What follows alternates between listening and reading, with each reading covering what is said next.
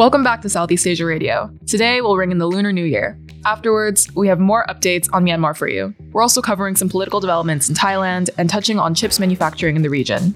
I'm Lauren Mai. Today is February 22nd, 2024. On today's interview, in terms of Prabowo, I think to some degree he will keep following what Jokowi has set up. He's not a stupid man, okay? He's not dumb. I mean, he may be crazy, but he's not dumb. But basically, he already knows that he has to succeed Jokowi, who is the one of the most popular and seen as a one of the most successful president. So he has a big show, to, to fill, and he knows that a lot of people just doesn't like him or think that he's a crazy guy. So he has to beat expectation. Greg Poling and Elina Noor were joined by Yohanes Sulaiman to discuss the outcomes of the Indonesian elections. Before that, let's start with the headlines.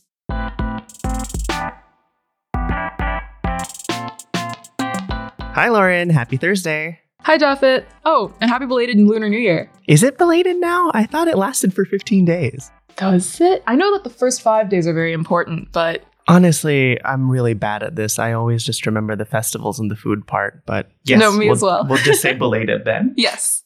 Looking forward to seeing what this new Lunar New Year brings. Yes, yes, it is my year. Very excited as I'm a excited for year of the dragon. Yes. Well, people all across Southeast Asia and the world are ringing in the Year of the Dragon, not just you, with uh, several days of celebration, feasts, and festivals.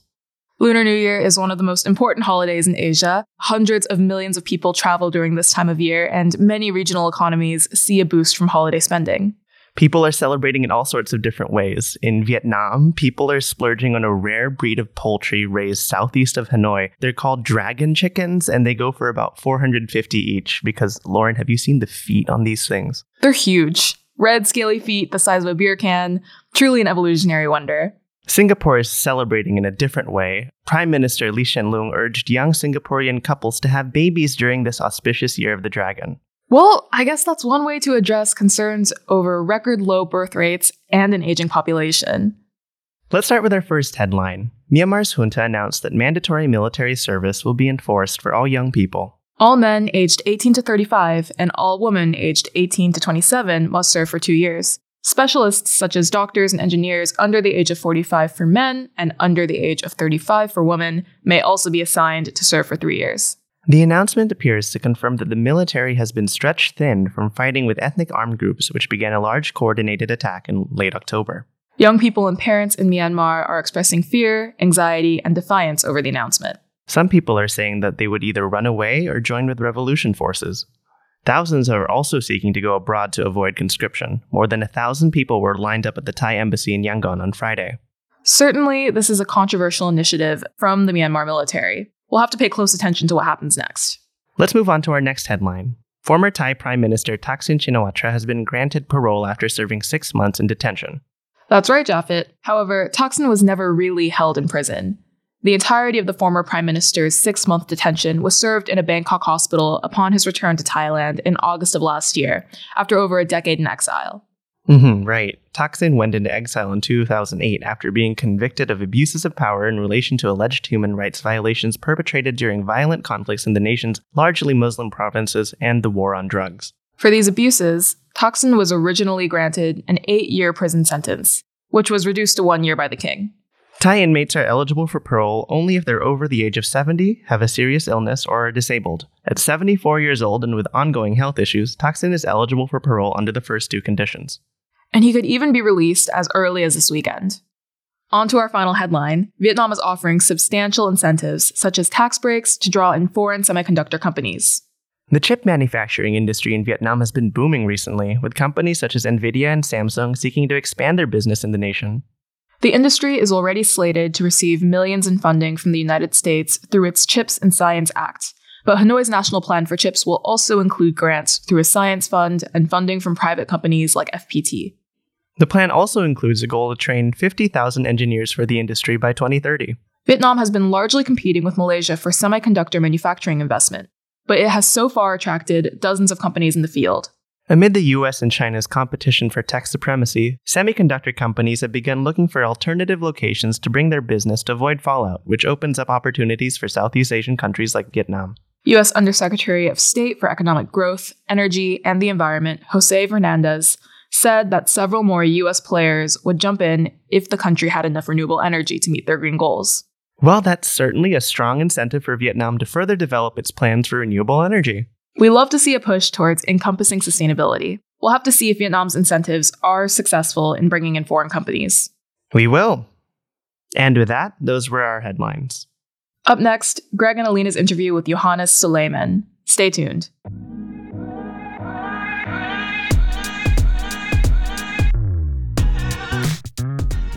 Welcome back to another episode of Southeast Asia Radio, everybody. As always, I'm your host, Greg Poling, with the Center for Strategic and International Studies, joined by Elina Noor of the Carnegie Endowment. Hey, Elina. Hey, Greg. And our special guest today is Yohanes Sulaiman. Yohanes is a longtime friend and a lecturer at Universitas Jenderal Achmad Yani. And we have a complicated set of time zones going today because I am recording from Canberra. Elina is on the west coast in the US, and Yohanes, of course, is in Indonesia. So I don't really know what time it is for any of us, but I appreciate both of them joining. The reason that we have Yohanes on today is because just two days ago from the time we're recording, which is February 16th, Indonesians went to the polls in the largest single day democratic exercise on earth and the apparent winner in a single round was defense minister and repeat presidential would be Prabowo Subianto, who has finally succeeded in getting the top prize. Prabowo had to get 50% in order to avoid a runoff later this summer. And latest counts that I've seen, at least overnight here, was that he's around 56%, although that'll likely change, defeating the other contenders, Anies Baswedan, former governor of Jakarta, and Ganjar Pranowo, governor of Central Java. So, Yohanes, how the heck did Prabowo manage to get this far above 50% in the closing days of, of the race when I think everybody was kind of wondering if he was going to get stuck around 48, 49, 50? Painfully. The number has been kind of steadily increasing. His poll number has been improving actually in the past couple two, three months actually. If you talk to reputable pollsters like Indikator and Saiful Mujani, the numbers are there. I mean, it has been increasing. So based on the trend, they'll, they'll say that it will hit 55%. So it's not really that surprising. And of course, the question is like you say, like why? And some kind of blaming the government intervention, which is, I think, to some degree correct. I mean, the government, the Jokowi, basically just gave away a lot of subsidies, a lot of social assistance like rice and you know and cooking I mean cooking stuff and whatever. I mean, in fact, there are lots of complaints lately that it is almost impossible to find rice at stores because apparently all of them are gone. So man, people say that look, that's because Jokowi distributing them all over the place, so there will be enough to vote for Prabowo. So that's kind of work, I guess. I mean, I'm not really sure like how dubious, how dubious or illegal that is, but I mean, that the government can do anything. So that's what one, of the main reasons. Like, the full power of state is behind uh, supporting Prabowo. But at the same time, we cannot also neglect the fact that some of the other candidates also have their own missteps and also they are basically kind of flawed candidates. And so in, in the sense that it is a combination of both both the push from the government and then also the fact that the other candidates are making mistakes. So, Yohanes, you know, I was going to ask, how does it feel to have President Prabowo Subianto as Indonesia's president? But I won't put you on the spot that way. You mentioned, you said government, but I think some government intervention. But I think primarily the talk has been about Jokowi himself being personally involved in the whole process, especially in the few weeks running up to February 14 itself. And there were some reports about bureaucrats, particularly in Central Java, I believe, who were threatened cases against them. And all this, I suppose, will come out later on and we'll hear more stories. But Anies, he said that his campaign will respect whatever outcome happens, but that his team will wait until the final results are out. Do you expect to see or hear of any controversies surrounding the final results? I mean, or is it a done deal with Prabowo being president? In my opinion, it is a done deal. Are there any kind of cheating going on, any manipulation?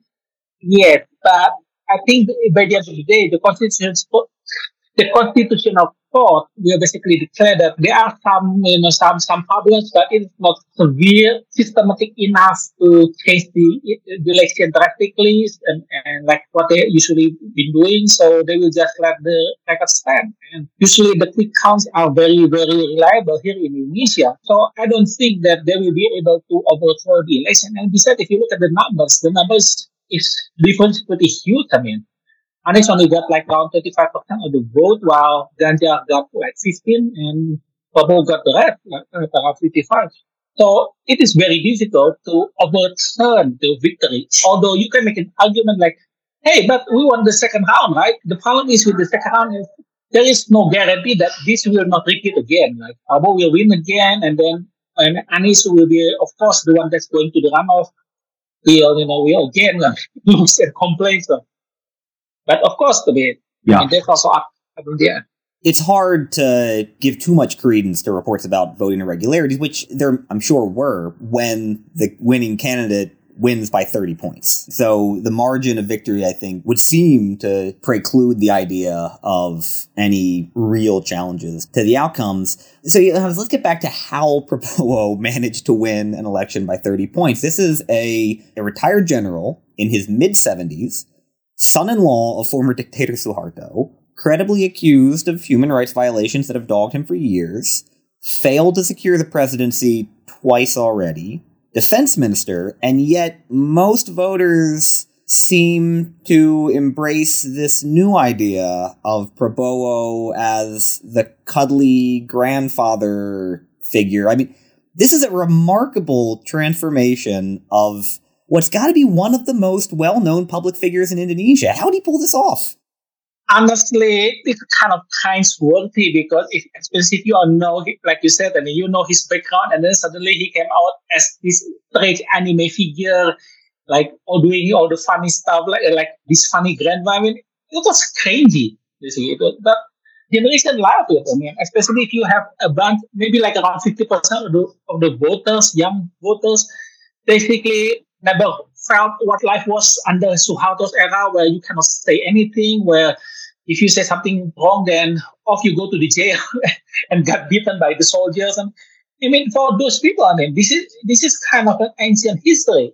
I mean, I even have some friends who basically said that, look, Yohanes, I mean, you shouldn't do, do on the past. It's already past. It's like years already. I mean, can probably change or you know, I mean, or like nobody cares anymore about Suharto. So what they really want is like who they think can vote the best out of three candidates. And, you know, so basically that's how he said the, image because through the, you know, through the forgetfulness of the youth because if you people really want to talk about what happened during the Suharto's era and also the fact that they never felt or never hear all the oppression by, by Prabowo. I mean, and of course, I mean, there are also some nostalgia, especially by some older voters to Prabowo. Like, you know, I mean, at least under Suharto, life was stable, life was, you know, was easy.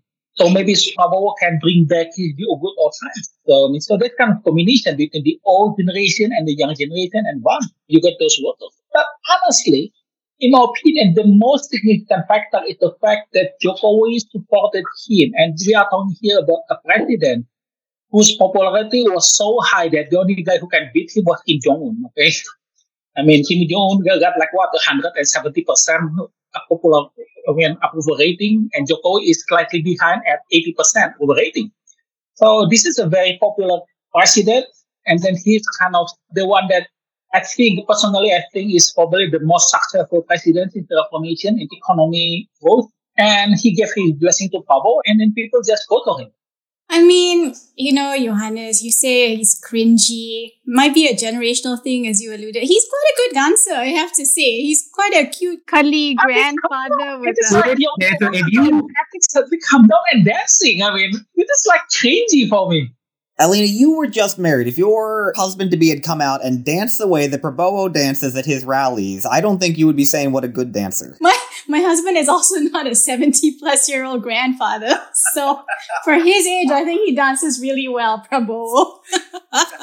anyway, is this really about Prabowo or is it about Jokowi? This vote in favor of Prabowo? One, right? And two, if it is about Prabowo, does modern day Indonesia have to fear a Prabowo presidency in the way that Indonesia, say, you know, 30 years ago might have had Prabowo run at that time? Well, I mean, you know, to answer the first. It is so I guess it is Prabowo and then Pak Jokowi. I mean, in Prabowo case, he managed to to change his reputation from this serious, like crazy general into this laughable, huggable grandpa. I mean, the one who, like you said, I mean, really, really good in dancing. But if you look at the, at the public opinion polls, I mean, until actually October last year, his number is actually not that good. He's consistently at 20% of the vote. He's like way behind Ganjar Pranowo, uh, the governor of mm-hmm. Central Java, and slightly above Anies Baswedan. And at that time, I mean, I'm not going to name names, but last year I said that, look, I got informed by several authority that several authority that Prabowo is going to improve, that he may be the frontrunner. And I was basically laughed out of the room because they basically said, you know, you are crazy. And then, of course, I mean, at that time, there were already rumors among several people who knows that Jokowi was ready to, sweep, to shift his votes from his support from Ganjar to, to Prabowo. And that's what happened. I mean, especially after Ganjar basically pissed off Jokowi in, in April when he rejected the U20 youth I mean, World Cup in Indonesia. I mean, here people have this crazy obsession with soccer. With soccer. I don't know whether you want to call it football or soccer. I mean, I don't care. It's soccer. American podcast, we call it soccer. I will only watch college football. So. And, and, and for those Michigans, the supporters out there, fuck you. you can catch it. I'm always saying. So at that time, Ganjar uh, vote was, um, well, Ganjar, the numbers was declining. I mean, although not really that high. But what really changed the number is after Jokowi showed his basically explicit support to Prabowo. And then especially after Gibran was nominated as Prabowo's running mate, then in October, the number just greatly. I mean, although of course, I mean, in June, July, you already saw the number, the Ganjar's number keep declining, Prabowo's number keep increasing, but in October, basically after the nomination of Gibran and his running mate, the Prabowo's number just shot off, just shot off, and the, numbers keep declining. And that's what I mean. And at the same time, Anies at that time also framed his candidacy as the opposition of Jokowi. Then his numbers start to shoot off and Ganjar numbers keeps going down. And until now, we see Prabowo at the 55%, Ganjar at just 15%, and Anies at 25%. Mm. Yohanes, I want to get your read on the health of Indonesian democracy amid this election because there's it seems like always alarm bells ringing for 10 years of Jokowi, you know, and I won't deny that there's been worrying signs of democratic backsliding or the weakening of institutions like the KPK and others over the course of the Jokowi presidency. And of course, everybody had questions about how Gibran became the Jokowi's eldest son became the running mate of Prabowo when he's not at the legal limit and was approved by Jokowi's brother-in-law who was the chief justice of the Supreme Court. None of that looks great. But at the same time, the idea of a popular incumbent president more or less endorsing a successor is normal in almost every other democracy on earth. Indonesia is somewhat unique in the idea that this was scandalous that Jokowi would publicly endorse a successor. That's what happens in most democracies. And the voters don't seem to care. At every point in this election, I kept hearing predictions oh, at this point, Prabowo has gone too far. Jokowi's gone too far, there's going to be a backlash. And it seemed to be quite the opposite. People liked Jokowi, and therefore they liked Jokowi's more or less anointed successor. Is that really that worrying? How many minutes do we have? Because I think that I still require like two hours talk, but okay.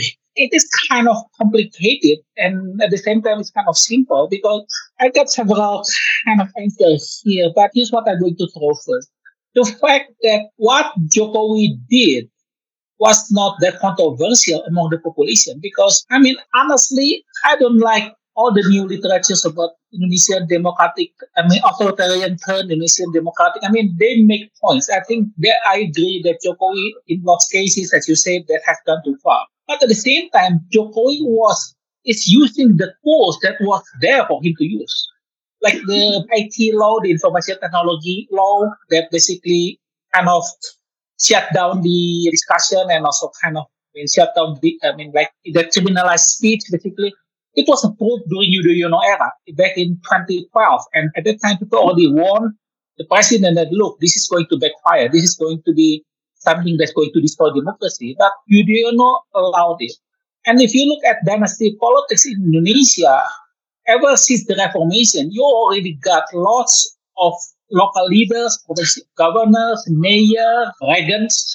They basically have their family succeeding them, like the wife and the children, the nephew, the uncle, the cousin, second cousin removed, five, fifth cousin, whatever. I mean, politics is always like a family business for all those people. And so people look at them and say, you know, I mean, we already got all those people doing the family politics, including all the crazy ones. Now we got a, a kind of better president, and why why shouldn't we have that he wants his son to succeed him? So this kind of the thing that for, for some voters, I guess it's kind of rich hypocrisy. Like, well, how come those, you don't care if those people are doing the thing, but you care when the president is doing it? I mean, of course, you can make an argument that look, it is different. Okay, this is the president. He, I mean, he's leading the army. He's leading the police force. and he got all the states too. But they look at the local government and local, and local and say, hey, I mean, what's the difference? People also control, can also use the police and, the, and sometimes the military to do what they want. So it is the kind of damages, I mean, I think, or kind of the problems that have been there even since the start of, of the Reformation. And Jokowi was simply the one who's doing it, who's using it. Why not Yudhoyono? Because when you do you know like the office in 2014, he was so unpopular. Nobody wants to be associated with him. Even in 2016, when his son, remember we are talking here about Yudhoyono who was elected back in 2009 with more than 60% of the votes, the number that either Joe Biden or Trump will salivated I mean, oh my God, 60% of the United States are voting me. I mean, I'd like to create this mistake, whatever. I mean, Trump will be the one saying that, but you don't get the number, 60% of the votes. And then by 2014, I mean, his number is so low that the next presidential candidate, Jokowi and Prabowo, who succeeded him, just don't want to get associated with him. They run, I mean, run away like hell from him because, you know, he's so unpopular. So basically, that's the kind of the thing that Jokowi is simply abusing his popularity. I mean, so yeah, on one hand, is that a good thing that happened in democracy? I agree, it's not. But on the other hand, he's just using all the tools that already been there. People are already kind of fine to have, I mean, uh, your relative succeeding you, especially yeah, I mean, if you're a successful one. I think on the one hand, like there's been so much hand wringing about democratic backsliding, like you said, Greg, but really dynastic politics and all the shenanigans that go along with that actually quite prevalent in many systems around the world. And I think Indonesia is no exception. But Yohanes, what can we expect from a Prabowo presidency? I mean, is it just going to be Jokowi 2.0 or I mean, Prabowo is a very different personality, right? He's still very mercurial. We saw that in debates. Flashes of his temper came about. What should we expect? you can expect a Trump version, Indonesian version of Trump. Okay, now uh, in, in, style or in substance? Uh, I don't know. In, in dance. Well, I mean, I don't, I don't, I don't know. I, I saw Tom dancing, and I think yes, he's worse than you know than Prabowo. I think he's worse than Prabowo. But although I don't know whether I, I should say this openly, I mean, you guys will revoke my visa. so that will be a problem. But in terms of Prabowo, I think to some degree he will keep following what Jokowi has set up. He's not a stupid man, okay? He's not dumb. I mean, he may be crazy, but he's not dumb. But basically, he already knows that he has to succeed Jokowi, who is the one of the most popular and seen as a one of the most successful presidents. So he has a big show, show to, to fill, and he knows that a lot of people just doesn't like him or think that he's a crazy guy. So he has to beat the expectation. That's what I gather from talking to some people who I believe is quite close to him. Like this is kind of like what worrying him now, like whether he can beat the expectation. Of course, I might be wrong. Okay, I mean sometimes you also get some biased sources, and that kind of hurt your model. But that's one of the main reasons why I don't think we will have much hate in terms of economic policy compared to Joko Widodo. Of course, whether he's going to close, to be going close to China, I don't think so. I mean, every single Indonesian president, actually even including Jokowi, try to put both United States and China at arm's length. I mean, because the Indonesian president, they don't want to become overly dependent on the United States or, China. That's the fact. And Prabowo on the military has the same mindset. He likes United States, but he doesn't want to be uh, seen as overly dependent on United States because that will hurt his nationalistic credential. And same thing with China. So in terms of economic policies, I think he will continue Jokowi policies. And of course, there are some, you know, some variants, some changes a bit, but economic wise, it won't be that different. Foreign policy wise, though, I don't think he's going to be as crazy as Trump in the sense like he's going to insult ASEAN leaders or NATO leaders and I mean, or kind of saying that, oh, you know, Joe Biden, you are, I mean, son of a bitch, like what happened in the Philippines. I mean, he's not going to pull that. I mean, Duterte is in his own category of crazy guy. I mean, Prabowo is not is not that crazy. I mean, he's crazy but not that insane. But what happened is that if you as a leader is hurting is his image, is perceived by him as hurting his image, or doing something that can be seen as threatening Indonesia, then he will reply and sometimes maybe over the top. So that's where he will be similar to Trump. If you have a leader that keep praising him, oh my God, Prabowo is probably like the best president ever in Indonesia, he will be your best friend.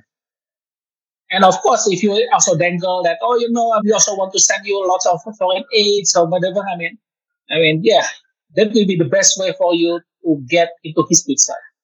I mean, yesterday I was interviewed by the Chinese journalists. They are asking me the same question, like, what can they expect to see in Joko in Prabowo, whether he will be anti-China because of his anti-China record. And remember, a lot of Indonesians believe that this was possible for 1998 riots that, you know, that killed a lot of Chinese. I told them that, look, I don't think he's going to be anti-Chinese. I don't think he's going to, I mean, to actively against China. I don't think so. He's too smart to do that.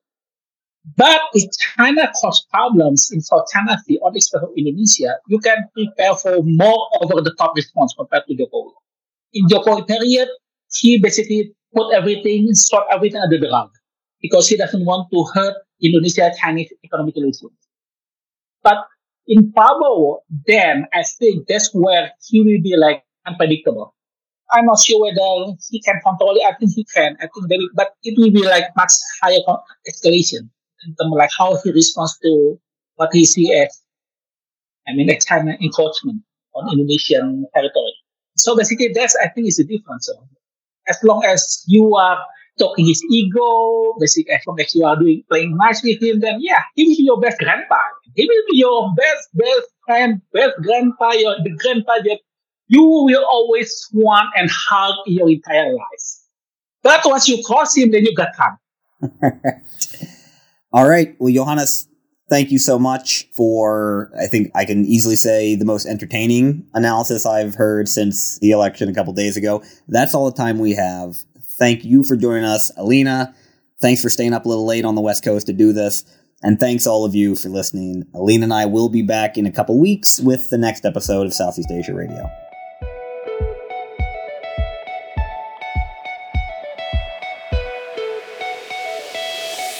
Thanks again for joining us for this episode of Southeast Asia Radio.